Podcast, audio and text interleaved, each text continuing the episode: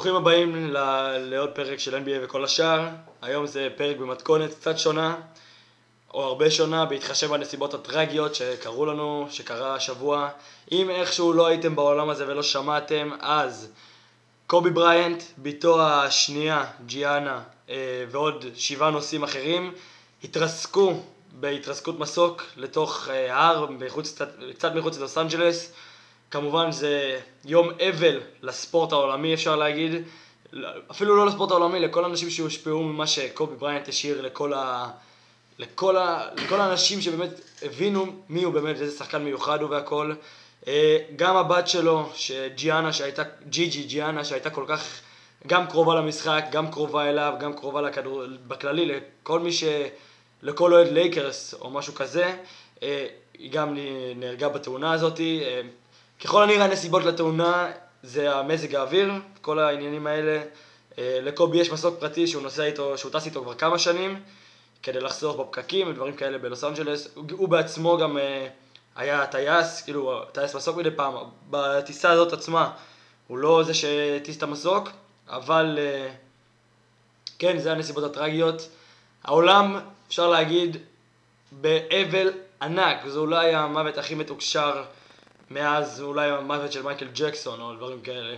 זה פשוט אבל לכל מי שבאמת אוהב ספורט, וגם אה, באמת מי שלא אוהב, אה, זה מצא איזושהי דרך לדבר על, ה, על הדבר הזה, מכיוון שקובי היה באמת אדם כל כך מיוחד, ובמיוחד כמובן לנו, לאוהדי NBA, לכם, זה באמת מוות טרגי.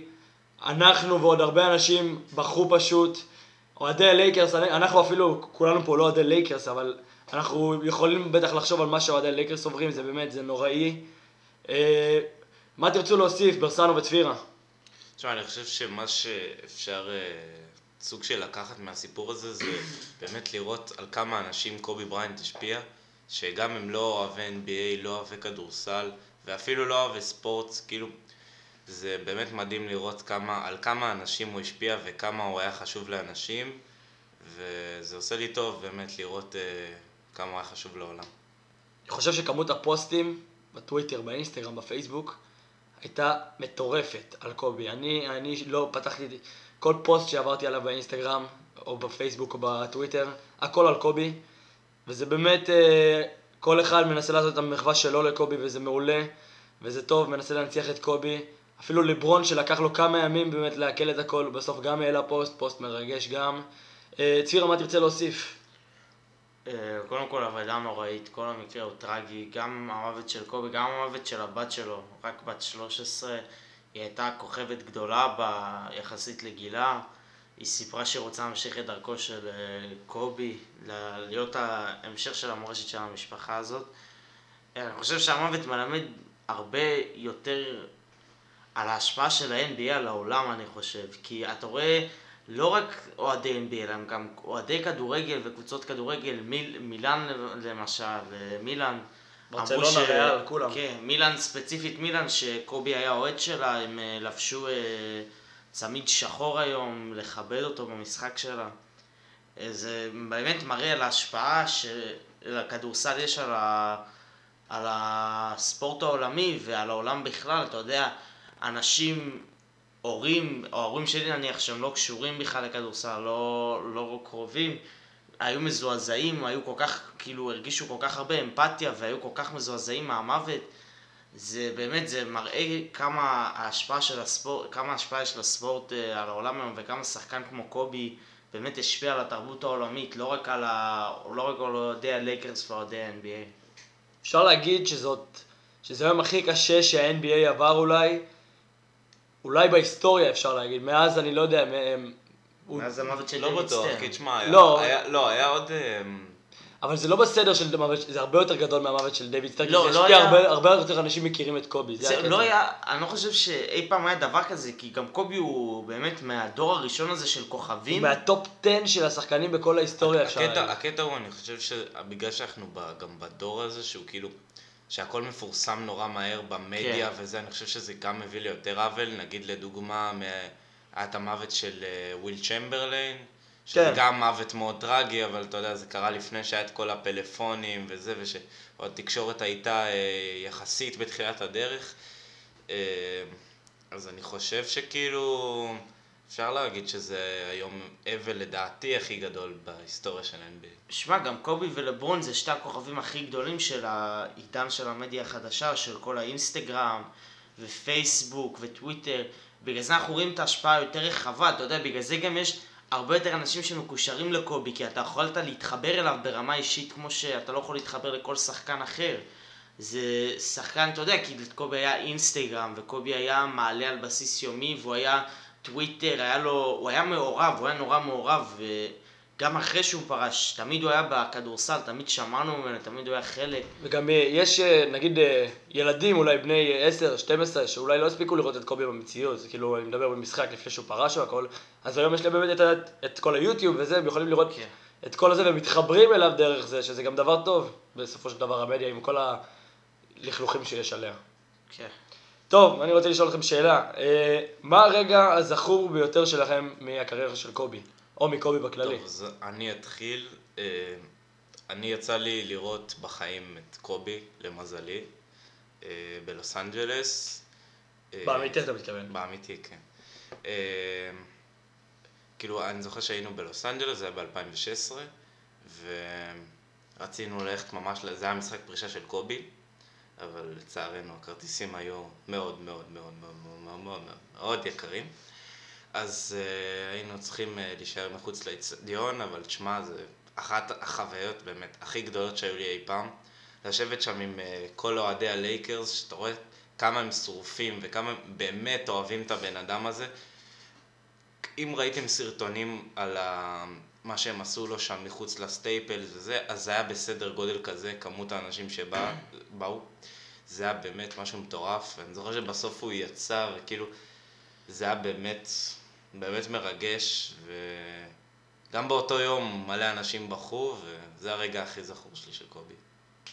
שמע, גם מבחינתי, אני, הרי ראינו את קובי רק ביותר שלהי הקריירה שלו, לא בפריים, בפריים קובי. אבל אה, שמע, היו, היו לו הרבה עונות לא טובות, אבל לפי דעתי הרגע שאני הכי זוכר, שזה מהתקופות הרעות האלה, זה שהוא קלט שתי, את ה... שהוא הלך לזרוק עם, אה, עם אה, אכילס. אכילס קרוע. וזה באמת כאילו, זה היה בן אדם, הוא היה, יש סיפורים של ג'יי וויליאמס שהוא מגיע, הוא מנסה לעשות רושם, לעבוד, לטחון, הוא מגיע חמש שעות לפני וקובי כבר נמצא שם שעתיים זורק, שבע שעות לפני המשחק. זה האופי כאילו- שלו, killer קובי. כן, זה הכי, זה הכי קובי, אתה יודע, ללכת, לא משנה מה, מה המצב, מה קורה, לא משנה אם אתה מפסיד ב-20 או כאילו מוביל ב-30, אתה עולה ונלחם ומשתגע וטורף את המגרש, יש מלא סיפורים, לו וויליאמס סיפר רק היום שהיה להם משחק בפורטלנד, ופורטלנד ניצחו אותם בבלואו-אוט, ממש מלא נקודות. זה כשלו שיחק עם קובי. כן, אה, לפני כמה, לפני כמה שנים, וקובי פשוט נכנס לחדר הלבשה ולקח לכולם את הנעליים, כי אמר שהם היו רכים מדי במשחק. כאילו המנטליות של הבן אדם, הדרך שהוא השפיע ועיצב דור שלם של שחקנים, אתה יודע, גם ראינו את זה בתגובות של הרבה שחקנים, כל כך הרבה שחקנים בכו והיו לא רק. מה-NBA גם. כן. כל העולם. בדיוק, השפיע עליהם בכזאת רמה שזה בלתי נתפס. הרבה, להרבה שחקנים, לא רק בכדורסל, הוא גם היה מנטור בתכלס קובי, הוא היה אפילו, הוא היה בקשר קרוב עם מסי, היה לו את הפרסומות הקרובות עם מסי, היה לו את ה...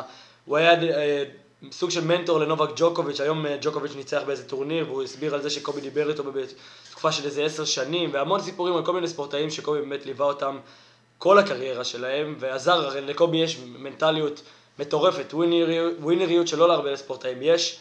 והוא באמת עזר להרבה שחקנים קצת להתחבר לצד הזה של המשחק, להיות killer, להיות winner, ולהתמודד עם כל האתגרים שיש להם. וזה באמת אה, צד שבגללו אולי הרבה, כל כך הרבה אנשים אוהבים אותו. וגם חשוב להגיד, יש הרבה אנשים שגם שונאים אותו. הוא היה שחקן יחסית גם שנוא ככל אוהדי בוסטון ודברים כאלה, אבל הוא בכל זאת הוציא מכל, מכל האנשים בעולם כמעט רגש, מכל מי שאוהב ספורט רגש. שחקן שאתה שונא, אבל אתה גם מכבד אותו. ברור, זה... הוא שונא אבל מכבד, חייב. בכל זאת הוא ניצח את הקבוצה שלך, אז אתה חייב לכבד אותו. כן. טוב, הרגע הכי זכור שלי, יש, תכל'ס יש שני רגעים, אבל הכי זכור זה הפרישה, יש גם את המשחק של ה-81 נקודות, אבל הפרישה, זה רק באמת מראה כמה גדול הוא היה. המשחק של ה-60 נקודות הזה, אנשים נתנו לו את הכדור, אנשים בקבוצה השנייה נתנו לו באמת לקלוע את ה-60 נקודות הזה, את, האלה, את הדברים האלה. נתנו לו לזרוק כמה שבא לך, תחטיא כמה שבא לך, לא אכפת לנו מהניצחון, רק תעשה את זה איך שבא לך, וגם בסוף עם הנאום שלו והממבה אאוט הזה, שהוא שם את המיקרופון על הרצפה, זה היה הכי קלאסה שיש, וזה מתאים לקובי עם כל ה... ורק הוא יכול באמת לעשות משחק פרישה כזה מטורף. אני לא יודע אם נראה עוד דבר כזה, אז זה באמת הרגע הזכור ביותר. יש גם כמובן את ה-81 נקודות, שזה גם משהו פסיכי, כן? אבל הפרישה לדעתי אפילו יותר חזקה. טוב, בכל זאת, יש גם אה, שחקנים שגדלו עליו, לא, לא רק אנחנו. אני חושב שכל ה... כל השחקנים משנת 2010 אולי, 2011, הם גם שחקנים שגדלו עליו, זה לא רק, אה, זה גדלו עליו מהתקופה שלו מהקובי שאק, של תחילת שנות האלפיים וגם סוף האלפיים. אני חושב שהדור של אה, החדש, של ה rookies והשנה השנייה שלישית, הם גדלו על אולי על קובי של, אה, של קובי של 2010, של 2008 עד 10 כזה, אני מדבר על התקופות של האליפויות השניות שלו. אבל יש גם תקופות, את הדור של קיירי ודהרוזן וכל אלה מדראפט, מהדראפטים של 2010, אפילו 2009 ומעלה. הם גם גדלו עליו, ראינו את, הנאום של, לא נאום, את הרעיון של דה רוזן שהוא גם גמור בו, וראינו, קיירי בכלל, קיירי עדיין לא הגיב, אבל קיירי אנחנו יודעים שהיה לו קשר עמוק עם קובי. הוא בכלל לא הגיע למשחק, הוא לא הגיב עדיין, הוא פשוט גמור כנראה, קיירי. ועוד כל מיני שחקנים, יאניס. גם לברון לא הגיב עד היום. לא, לברון הגיב, לברון לא, הגיב. לא, לברון לא הגיב עד היום, הוא היה באבל קשה, היה תמונות שלו כן. מהמט- מה- מה- מהמטוס, מהטיסה חזרה ל-LA ומקבל את הבשורה. כן, לברון. והוא פשוט גדלו ביחד, אה, קובי ולברון. קובי היה קצת כמה שנים מעלה בליגה, אבל הם, רוב השנים שלהם היו במקביל אחד לשני בליגה, וזה גם מטורף. בקיצור, איזה עוד שחקנים אתם חושבים שבאמת הושפעו הכי הרבה מה... מהטרגדיה הזאתי? אני חושב ש... נתחיל בזה, נגיד שכולם. אני חושב שגם מי שפחות הכיר אותו ופחות יודע, תשמע, אפילו שחקנים שהם לא ב-NBA ולא משחקים כדורסל, אבל אלה שהכי הושפעו, אני חושב שזה כאלה ששיחקו איתו.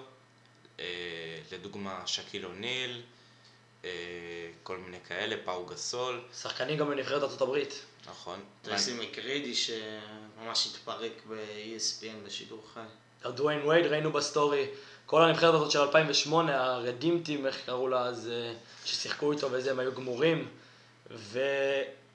ותכלס, גם אחרי הפרישה, קובי היה סוג של אימן את השחקנים. ראינו את הממבה אקדמי הזאת, שכל הכוכבים באו אליה, קוואי וקיירי ויאניס התאמן איתו וג'ייסון טייטום אפשר גם. לדבר על ה challenge שהוא נתן ליאניס לזכות ב-MVP. ויאניס עמד בו. כן. בקיצור, הוא באמת המודל לחיקוי של כל כך הרבה שחקנים בליגה, וזה באמת חבל שהוא ככה הלך. השאלה הבאה היא, איזה מורשת הוא השאיר? איזה מורשת קובי בריינט השאיר? אנחנו מדברים איפה הוא באול טיים או המורשת לא, לא. שמאחוריו? מורה, קריירה, מורשת, לא דירוג אני מדבר, כאילו, מה, מה אנחנו נזכור ממנו הכי הרבה? לא איזה, לא איזה משחק, מה, חושב- מה האופי שלו, אני חושב את מהקריירה? האופי שלו. כן, את לגמרי. הממבה מנטליטי. זה דבר שכאילו, אני לא, אני לא יודע אם נראה עוד אה, אופי כזה אי פעם ב-NBA של כל כך רצון לנצח ורצון לעשות הכל כדי לנצח, וכשאני אומר הכל, אני באמת מתכוון הכל, הוא לא היה אכפת לו מכלום, משום דבר, לא משנה מה הייתה התוצאה, לא משנה מה היה הזמן, הנסיבות, שום דבר לא עניין אותו, רק לנצח, כאילו. אה, עבודה קשה. בדיוק. הוא היה השחקן שהכי מפורסם בתכלס בלעבוד קשה, והרבה שחקנים לקחו מזה ממנו דוגמה. למשל, גם בתחילת העונה היה את הסיפור עם ג'ימי, ג'ימי באטלר שהגיע באיזה שלוש בלילה לעבוד, והכל בא בתכלס מקובי, עם כל הסיפורים שלו, שהוא מגיל 13 בערך, היה קם בבוקר, מתאמן שבע שעות, עושה, לא יודע, זורק אלפי זריקות, ומנסה לקלוע לפחות, לא יודע, יותר מ-50, 60, 80 אחוז מהם, לא יודע. ולא יוצא משם עד שהוא באמת היה משיג את המטרה שלו ועובד, קורע את התחת. זה ה... אני חושב שהרבה שחקנים למדו ממנו שבאמת כדי כן, להצליח יוצא- בליגה הזאת חייב לקרוע את התחת. הוא עיצב דרך חדשה, אתה יודע איך להיות מוצלח, שאתה לא חייב שיהיה לך אתלטיות מטורפת או גובה, אתה יכול גם פשוט לבוא ולטחון ולא להפסיק לטחון, ואז אתה תהפוך להיות שחקן גדול. אתה יודע, אנחנו רואים שחקנים כמו דונובל מיטשל, כמו ג'ימי באטלר, שחקנים שעל הנייר הם לא היו פרוספקטים גבוהים, והם באו והם טחנו והם לא הפסיקו, בגלל זה הם מגיעים למקומות שהם היום. כן, חשוב להזכיר, לקובי אין איזה, מבחינת הפיזיות שלו, הגודל שלו, הוא לא איזה מפלט של הטבע, הוא לא לברון כמו טאנק, הוא לא יאניס ארוך כמו זה, הוא לא נגיד וויל צ'מברליין גם, ענק, הוא לא שק. הוא לא אתלט, הוא, אה, הוא לא 50 אינץ' vertical, היה לו 40, שזה לא מעט, כן, אבל זה לא 46, 47. אין לו איזה משהו יוצא דופן מבחינת שחקנים אחרים שבפיזיות של אנשים אין, אבל, של שחקנים אחרים אין, אבל האופי שלו והמוסר עבודה שלו וזה, זה באמת מה שהפריד לו מכל השאר. כמובן שגם היה כישרון אדיר, כן? אבל העבודה הקשה והאופי שלו זה גם משהו שהפריד אותו. ואני חושב שהרבה שחקנים לוקחים אה, ממנו דוגמה כדי לעבוד קשה ולקרוא את התחת, וזה מה שהם אה, צריכים לעשות. הנה, אתה רואה שחקנים שאין להם יותר מדי, נגיד, כמו שאתה אמרת, אה, דונובל מיטשל, ומי עוד אמרת? ג'ימי באטלר יש גם. אין, אין להם איזה אה, מוטת ידיים ענקית או משהו כזה, הם פשוט יודעים לקרוא את התחת ולעבוד קשה, וגם יש להם כישרון כמובן, כי בלי כישרון אי אפשר להצליח, כן? אבל, אבל הם למדו ממנו את העניין של הווינריות והעבודה הקשה, ובגלל זה הם גם מצליחים בליגה. ו... לא רק אה, בזכות הפיזיות, המפלצתיות שיש להרבה שחקנים בליגה. אוקיי, אה, עכשיו השאלה שדובר עליה הרבה ב... בליגה בימים האחרונים, איזה מחווה צריך לעשות ה-NBA? היה הרבה דיבורים על כך שצריך לשנות את הלוגו. עכשיו אני חושב שזה לא ריאלי כי תכל'ס זה מותג ולשנות את הלוגו זה יהיה נראה לי ממש ממש קשה, שאפתני מדי. היה עוד... אה, גם מבחינה, מבחינה פיננסית, צריך לזכור ש-NBA, כן, זה מותג. המחשבה הראשונה שלו זה פיננסית, הוא לא, הוא לא ערוץ לשנות את הלוגו, אלא אם זה באמת יהיה ממש לחץ מטורף. אני יודע, התחילו עצומה עכשיו. לא, אבל גם תחשוב על זה כזה ככה, ש... כשמייקל ג'ורדן ימות, כשלברון ג'יימס ימות, אני לא מדבר ב, לא בנסיבות טרגיות, אני מדבר מזקנה נגיד, אני יודע, אבל... אנחנו נחליף את הלוגו כל פעם? נחל... כן, נחליף כל פעם שהגדה, כאילו, זה, זה קשה, צריך לחשוב על זה. ו... כן, וגם אתה יודע, ווילט מת, אז לא שינו, דברים כאלה. למרות שג'רי ווסט, אני לא בטוח שהוא רוצה את הלוגו הזה, וג'רי ווסט אולי אחד האנשים הכי מחוברים לקובי בריין. ג'רי ווסט גם אמר כבר כמה פעמים שלא כל כך אכפת לו מהלוגו, אבל... אה, כן, אני חושב שזה קשה, אבל... אני חושב שזה בעיקר תלוי במקבלי החלטות ב-NBA, שזה מבחינה פיננסית לא משתלם, אז אני לא חושב שנראה את זה קורה. כן, הסמל של ה-NBA זה פשוט, זה מותג כזה, אתה כל פעם, כשאתה אומר NBA, זכרו לך הסמל הזה בראש, זה יהיה קשה לשנות את זה עכשיו. אבל איזה עוד מחוות אפשר לעשות? דיברו על... Uh, שקבוצה אחת תהיה מספרי 24 ובאולסטאר והקבוצה השנייה תהיה מספרים של 8, שני המספרים של קובי. אני חושב שכל אה, קבוצה צריכה להפריש את המספר 24. זה כבר דאלאס עשו כל הכבוד למרק קיובן. אני חושב שצריך להפריש את זה קולקטיבי, שפשוט ה-NBA כן. ייתן חוק. או שכל קבוצה משהו בנפרד. את 8 אני לא בטוח, את 24 לדעתי. כן. גם אין הרבה, לא, לא הרבה שחקנים לובשים 24, כאילו לובשים, אבל לא... לובשים בגלל קובי בתכלס. כן, הרבה. אבל לא, אין לך מלא, אין לך אולסטרים שלובשים... לא, לא, גם לא תהיה להם בעיה, הם כן, מעריצים אותו, הם, כאילו, הם יוותרו על זה בקלות. אה, היו עוד, אה, איזה עוד הצעות היו כדי להנציח את אה, זכרו? היה... כמובן יהיה פסל, יהיה פסל בסטייפלס, כן. זה בטוח.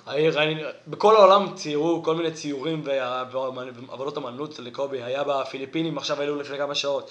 צבעו מגרש כדורסל שלם של קובי וג'י ג'י. כן, חשוב להזכיר גם את ג'י ג'י, הבת שלו, שהיא גם הייתה הרבה מול עיני המצלמות, רק לפני איזה חודש. היה איזה מים כזה שקובי מסביר לבת שלו איזה מהלך מפורסם והכל, וזה היה רץ בכל הרשתות החברתיות. ועכשיו פתאום אני חושב על זה, ביום שבת הקלטנו את פרק.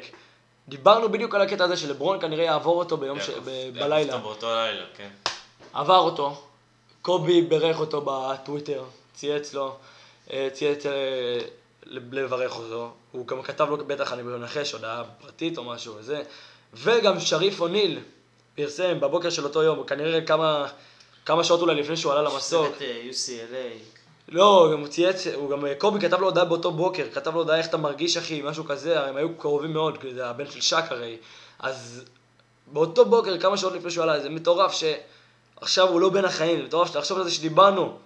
אני עוד, אני חושב שהעליתי איזה פוסט לפייסבוק בבוקר של אותו יום, לפני שידענו בכלל את ההודעה הזאתי, עשיתי איזה השוואה בין קובי ללברון, ואז באותו ערב זה כזה מרגיש מטורף. אה, אתם רוצים לספר איך הרגשתם כששמעת את, ההודעה הזאתי? אה, בהתחלה אני חושב שכמו כל אדם. אה, איפה היית? איך הרגשת? אתה יודע. אה, איפה הייתי? הייתי באוטו, סיימנו לשחק כדורגל, בדיוק הורדתי חברים, ואז אתה יודע, ראיתי את הוואטסאפ שלי מתפוצץ, ולא הבנתי על מה, ואז כאילו פתחתי את הוואטסאפ, ואתה יודע, כמו כל אדם נורמלי, אתה יודע, שרואה משהו כזה, כאילו ישר, אה, אתה יודע, רוצה להגיד שזה fake news ולא אמיתי. כן, ו... מה הולך כאן? כאילו, מה אתם מזיינים את השכל? כן, מה... לא, מה, על מה כל הדיבורים, ואז, אה, אתה יודע, ואז ראיתי את זה מגיע מ-ynet, מחמ"ל, אתה יודע, כל מיני אתרים שבאמת אתרי חש... חדשות אמיתיים. ואז כאילו, פשוט באמת התחלתי לבכות, באמת. ותשמע, אני לא אגיד לך שאני אוהד לייקרס, אני לא. גם לא הייתי אוהד יותר מדי גדול של קובי, אתה יודע.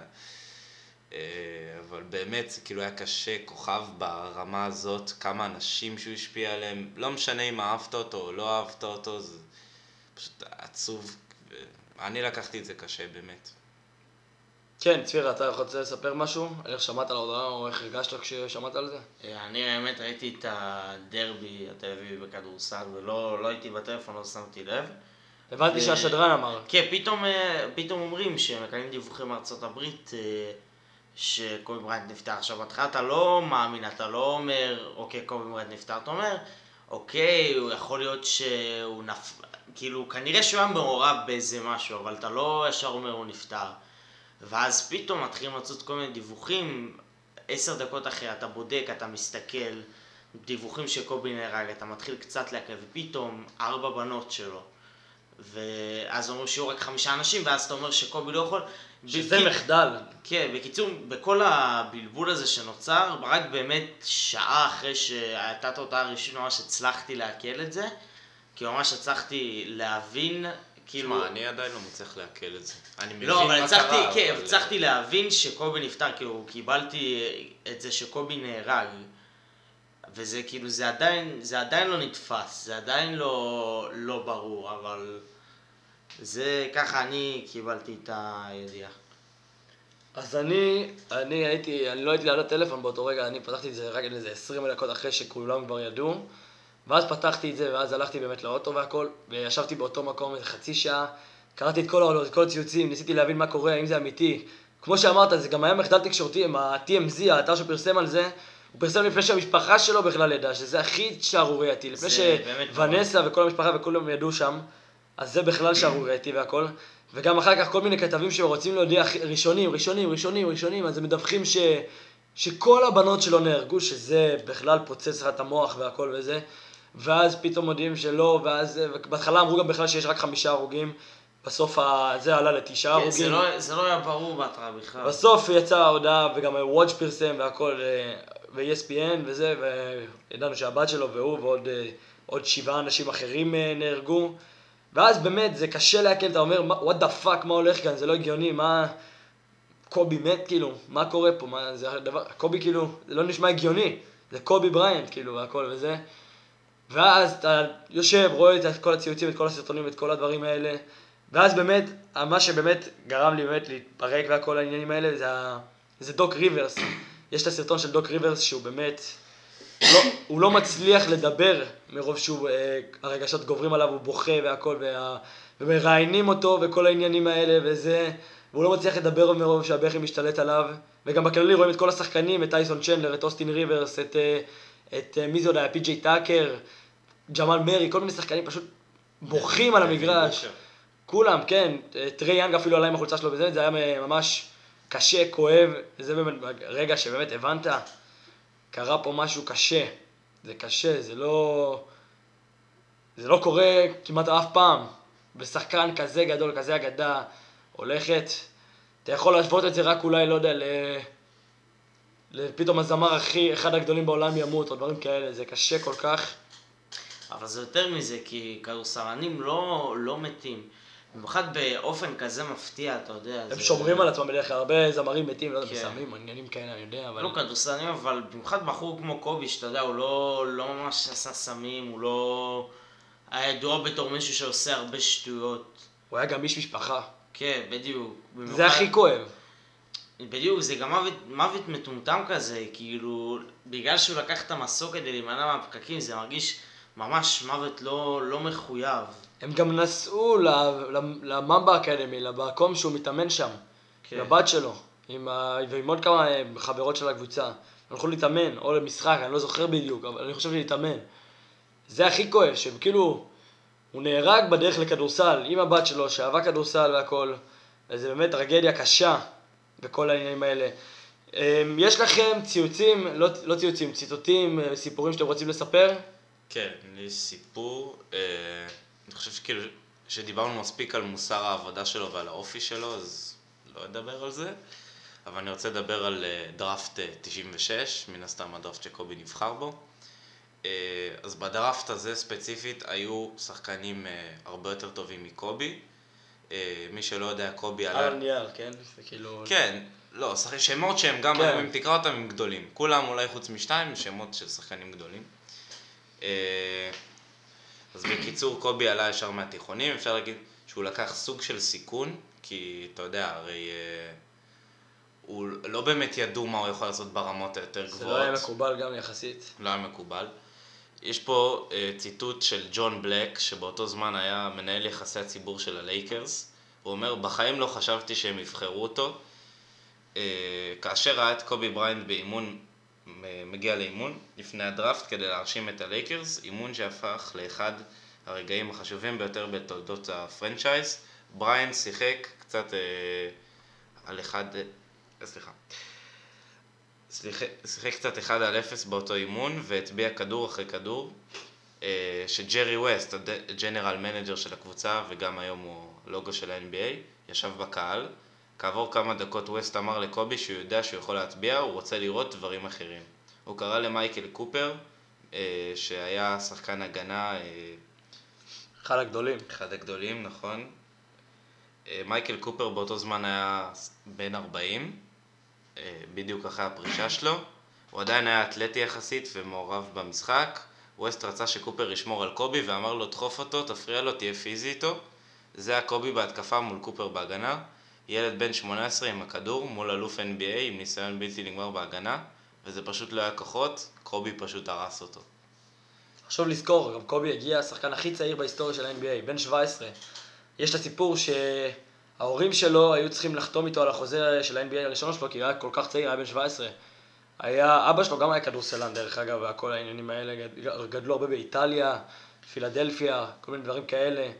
וזה גם היה כאילו סוג של כזה, כשלברון עבר אותו בפילי, זה היה כזה, לא יודע, כאילו בבית של קובי, איפה שהוא גדל והכל. אני חושב שאם אה, הלייקרס השנה ייקחו אליפות, אני חושב שלברון גם יעשה הכל בשביל לעשות את זה, כדי ש... לא רק בשביל אה, לברון עצמו, גם בשביל, בעיקר הרבה בשביל קובי. הוא רוצה, ראינו הרבה, הרבה תגובות של אנשים, תארו לכם, לברון לוקח אליפות, ואז צועק במיקרופון, קובי, this is for you, כמו שהוא עשה בשביל קלימנל. אנשים יבכו, זה יהיה... זה יהיה קשה. חבל שזה לא יקרה. צפיר אוהד קליפרס פה, אבל קודם כל לך תדע. אה, וכן, עכשיו יש לי עוד שאלה. אה, איך אתם חושבים שה-NBA צריך להתנהל עם העניין הזה?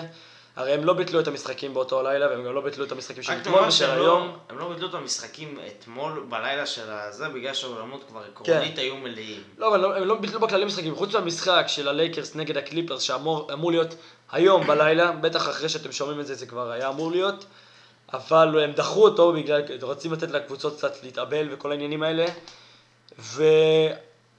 והרבה אנשים, וגם אני חושב שככה, שאולי באמת קובי היה צריך, אה, היה רוצ- רוצה אולי שה-NBA ימשיך ולא יעצרו את זה בגללו, הוא היה רוצה שאנשים ימשיכו לשחק. מה אתם אומרים על זה, על האמירה הזאתי? אפילו כרמלו אמר שכאילו קובי היה רוצה שאנשים ימשיכו לשחק. אני חושב שהוא צודק, אני חושב שקובי היה רוצה שאנשים ימשיכו לשחק. אני לא יודע אם זה הכי מכבד אותו, אבל אני לא חושב שקובי היה מעוניין שיכבדו אותו בזה שלא ישחקו ושכולם יקבלו יום מנוחה. היה רוצה שאנשים. יתאמצו פי שתיים, כן, הוא היה רוצה שכולם ישתגעו על המגרש ויתאבדו על כדורים בשבילו, לזכרו.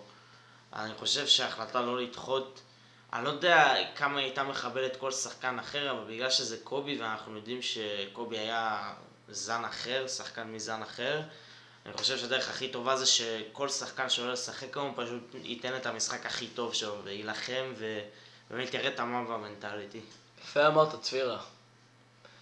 אה, ראינו כל כך הרבה מחוות, היה כמובן את המחווה, את המחוות של כמעט כל, כל הקבוצות שהם עלו לשחק, שנותנים לפוזיישן הראשון במשחק 24 שניות לעבור, כמחווה למספר שלו של ה-24, ואז הקבוצה השנייה נותנת, נשארת כאילו בחצי 8 שניות, נותנים לה- למספר השני של קובי, עושים את המחווה הזאת, טריאן גלה לשחק עם, המספר, עם הספרה 8 על הגב בתחילת המשחק, באמת לתת, את- לתת את הכבוד. הרבה שחקנים עלו עם הקוביז שלהם, עם הנעליים והכל. נייקי עשו איזה מהלך סוג של יפה גם, הורידו את כל המרצ', כל חולצות, נעליים, הכל מהאתרים שלהם, כדי שאנשים לא יקנו ואז ימכרו במחיר יקר לנצל את, ה, את המוות שלו. ו-ESPN שידרו בפריים טיים של הפריים טיים בשעה תשע את המשחק פרישה של קובי, שזה יפה מאוד, כי זה הפריים טיים ועל זה הם עושים כסף. אז באמת כל העולם היה בעצירה. בארץ גם הרבה אנשים, אני לא בטוח שהם כן ראו אותו משחק והכל, אבל עדיין דיברו עליו ונתנו לו כבוד, כי זה בכל זאת אבא לארבעה, לארבע בנות, שזה גם מה שהופך את זה לטרגדיה. תחשוב שיש לו עכשיו תינוקת בת שבעה חודשים, היא לא תזכה להכיר אותו, אישית, זה הכי כואב. יש לו את הבת הבכורה שלו, שהיא בטח... בת 18, 18. משהו כזה, וג'יאנה כמובן נספתה, ויש לו את הבת היותר קטנה. קיצור, זה סיפור כואב. צפירה, יש לך איזה סיפור שאתה רוצה להוסיף? ציטוט? ברסנו לך אולי? אה, סיפור על קובי, ציטוט על קובי? לא? לא, אני חושב שאפשר לקחת ממנו, באחד הראיונות שלו הוא אמר ש... שהחיים קצרים וצריך לנצל כל רגע. אני חושב שזה היה ממש, ממש הוא פרש אפילו. ואתה יודע, ראינו איך זה קרה, ברור שהוא לא ציפה לזה, לא ידע את זה. אבל הוא צודק, באמת החיים קצרים, צריך לנצל כל רגע ו... זהו. ממבה אאוט. תשמע, אפשר להגיד על קובי הרבה דברים. היו אנשים ששנאו אותו, היו אנשים ש... הרבה אנשים שאהבו אותו. היה לו הרבה היתרים, אפשר להגיד, הרבה. אבל הווינריות שלו והאופי החזק שלו זה משהו שלא יודע אם, נר... אם ראינו חוץ, כאילו מייקל ג'ורדן והכל וזה, כן, זה היה לו גם. אני לא יודע אם נראה כזה, כאלה, כזה אופי. ללברון למשל, יש אופי שונה, זה לא אותו דבר. לא יודע אם לטוב או לרע, זה אופי שונה. אני לא יודע אם השחקנים של היום יש גם את האופי הזה יותר מדי, אבל כן הם גדלו עליו וכן הם למדו שצריך להיות גם לפעמים כזה bad לא סתם, לא להיות, אה, לא רק להיות נחמד, צריך גם להיות קילר לפעמים. הרי קובי לא היה תמיד teammate הכי טוב. הוא לא היה... הוא לא היה ה teammate הכי טוב, הוא היה רב עם הרבה, זה, למשל דוגמה לזה עם שק. גם כל מי שהוא, כאלה. אבל גם כל מי שהוא רב איתו, הוא בסופו של דבר חיבב את קובי. גם, אתה יודע, אני חושב שמי שרב איתו, להפך, מי שהיה רב איתו בתור חבר שלו לקבוצה, הוא זה שזה כאב לו הכי הרבה המוות של קובי. תראה, שק, דווייט. ברור, אבל מה זה רב איתו? רב איתו, אולי קובי רב איתו כי הוא לא השקיע מספיק. כי השחקן כן. שלי לא השקיע מספיק, הוא לא סתם רב איתו. קובי רצה לנצח, הוא רצה לעשות כמה שיותר בשביל לנצח. באמת, דביר, מה שאתה הזכרת על האכילס, זה באמת מה שמסמל הכי הרבה את זה, את הדבר הזה. קריאת אכילס, זה הפציעה הכי קשה לשחקן כדורסל שיכול להיות, והוא עולה וקולע שתי זריקות עונשין, וזה פשוט דרמטי כל כך, ומתאים לו כל כך, ולמשל גם קליי תומפסון, אתם זוכרים שנה שעברה בגמר זה היה, אם אני לא טועה, קרא את ה-ACL, עלה לזרוק, זה הזכיר לנו את המעשה הזה של קובי, ובאמת זה, זה המורשת שהוא השאיר, להיות כזה ווינר, לא לוותר תמיד, לעבוד קשה, וחוץ מזה שהקריירה שלו באמת, אחת הגדולות בהיסטוריה, 20 שנה באותה קבוצה. איזה עוד שחקנים אתם יכולים לראות חוץ מאולי נוביצקי? זהו, השני, הוא רק השני לנוביצקי. דוויין וייד גם עבר קבוצה, לברון ג'יימס גם עבר קבוצה. אני מנסה לחשוב על איזה עוד, שחקנים, נשארו 20 שנה באותה קבוצה. אין, הוא מקום שני רק אחרי דירק. מג'יק ג'ונסון שיחק כאילו אותה קבוצה כל השנים, אבל הוא היה הרבה פחות שנים בליגה. הוא היה איזה 15, כמה? 11? לא זוכר בדיוק כמה שנים, אין, אבל... אין דבר כזה, כאילו, תשמע, אה, אם חוזרים גם לדראפט, כאילו, הוא הרי נבחר על ידי, על אה, הורנטס. כן, אבל עשו trade ישר. בדיוק, הם עשו trade ישר, אתה יודע למה? קובי לחץ עליהם, הוא אמר כן. להם, אני רוצה לשחק רק בלייקרס, אם אני פה, אני לא מוכן לשחק. כן, היו דיווחים שברוקלין רוצים לבחור אותו, ואז הוא אמר, אני מאיים לעבור לאיטליה או משהו חזרה, אם הם בוחרים אותי, כאילו. כן, הוא אמר, אני רוצה לשחק רק בלייקרס, וראינו כמה הוא היה מחויב למועדון הזה, וכמה הוא רצה לעשות הכל בשביל המועדון הזה. הוא לא היה מוכן לוותר בשום שלב על שום דבר. למזלו זה גם LA, אתה יודע, זה המקום הכי כיפי שיש אולי, אפשר להגיד. באמת, אין הרבה שחקנים מהזן הזה. שמע, ולא תגיד שזה ההום טאון שלו או משהו, הרי כן. הוא מפילדלפיה. אה, טוב, לא יודע מה, מה הוא מצא במקום כדי להתאהב בו כל כך, אבל... אה, ב-LA נראה לי שהרבה ממה להתאהב.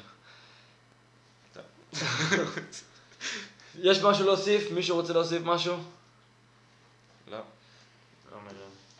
טוב, חברים, תודה שהייתם איתנו. אה, מקווים שלמדתם קצת ובאמת התחברתם לפרק הזה על קובי. תודה שהייתם איתנו, נהיה איתכם גם בפרקים הבאים. וכמובן נעשה את הסיכום השבוע, אולי בפרק הבא אני לא אהיה, יכול להיות שברסנו וצפירה יעשו לבד. פרק ראשון אי פעם בלי עמית. כן, זה יהיה מגניב. בקיצור, תודה שהייתם איתנו, יאללה ביי.